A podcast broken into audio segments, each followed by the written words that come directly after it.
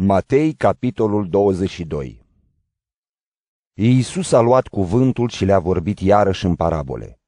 Și a zis, Împărăția cerurilor se aseamănă cu un rege care a făcut nuntă fiului său și a trimis slujitorii să-i cheme pe cei poftiți la nuntă, dar ei n-au vrut să vină. A trimis iarăși alți slujitori și le-a zis, Spuneți celor poftiți, iată, că am gătit ospățul meu. Taurii și vitele mele cele îngrășate au fost tăiate. Toate sunt gata. Veniți la nuntă. Dar ei, fără să țină seama, au plecat. Unul la holda lui și altul la negustoria lui. Ceilalți au pus mâna pe slujitori și au bătut joc de ei și i-au omorât.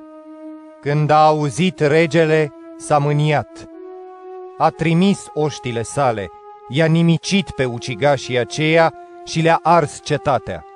Atunci a zis slujitorilor săi, Nunta este gata, dar cei poftiți n-au fost demni de ea.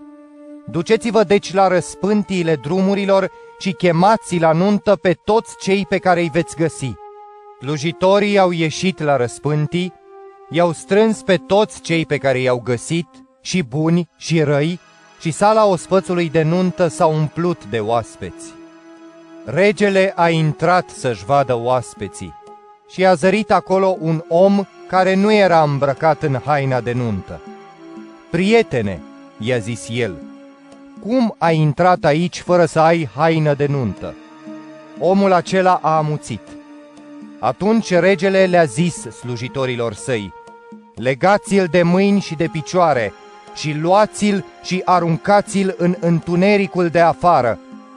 Acolo va fi plânset și scrâșnirea dinților, căci mulți sunt chemați, dar puțini sunt aleși. Atunci fariseii s-au dus și s-au sfătuit cum să-l prindă pe Iisus cu vorba.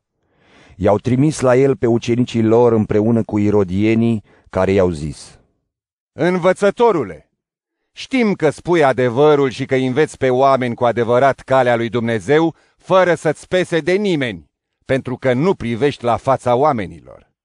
Spune-ne deci ce crezi.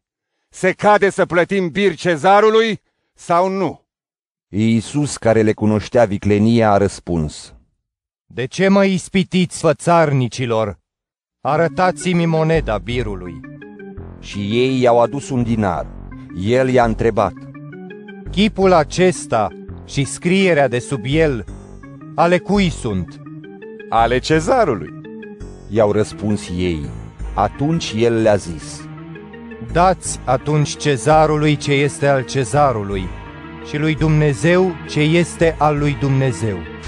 Mirați de cuvintele acestea, ei l-au lăsat și au plecat. În aceeași zi au venit la Isus saducheii care zic că nu este înviere ei au pus următoarea întrebare. Învățătorule, Moise a zis, dacă moare cineva fără să aibă copii, fratele lui să o ia pe văduva fratelui său și să-i ridice urmaș. Erau așadar la noi șapte frați. Primul s-a însurat și a murit și fiindcă n-avea copii, i-a lăsat fratelui său pe văduva lui. Tot așa și al doilea și al treilea până la al șaptelea. La urmă, după ei toți, a murit și femeia.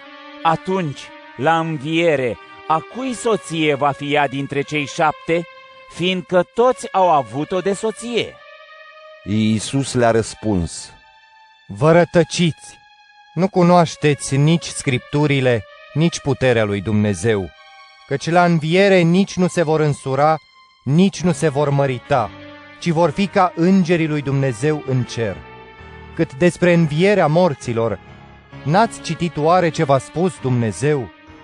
Eu sunt Dumnezeul lui Avram, Dumnezeul lui Isaac și Dumnezeul lui Iacov. Dumnezeu nu este un Dumnezeu al celor morți, ci al celor vii. Mulțimile care ascultau au rămas uimite de învățătura lui Isus. Când au auzit fariseii că Iisus le-a închis gura saducheilor, s-au strâns la un loc. Și unul dintre ei, un învățător al legii, ca să-l ispitească, i-a pus următoarea întrebare. Învățătorule, care este cea mai mare poruncă din lege?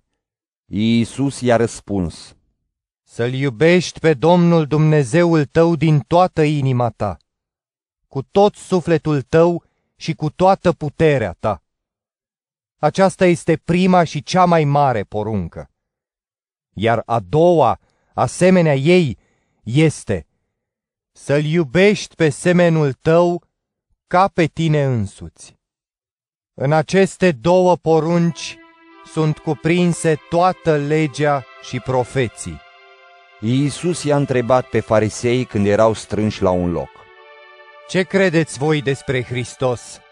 Al cui fiu este? A lui David. I-au răspuns ei și Iisus le-a zis, Cum se face atunci că David, inspirat de Duhul Sfânt, îl numește Domn când zice, Domnul a zis Domnului meu, șezi la dreapta mea până voi pune pe vrăjmașii tăi sub picioarele tale. Deci dacă David îl numește Domn, cum este el fiul lui? Nimeni nu i-a putut răspunde nimic și din ziua aceea n-a mai îndrăznit nimeni să-i pună întrebări.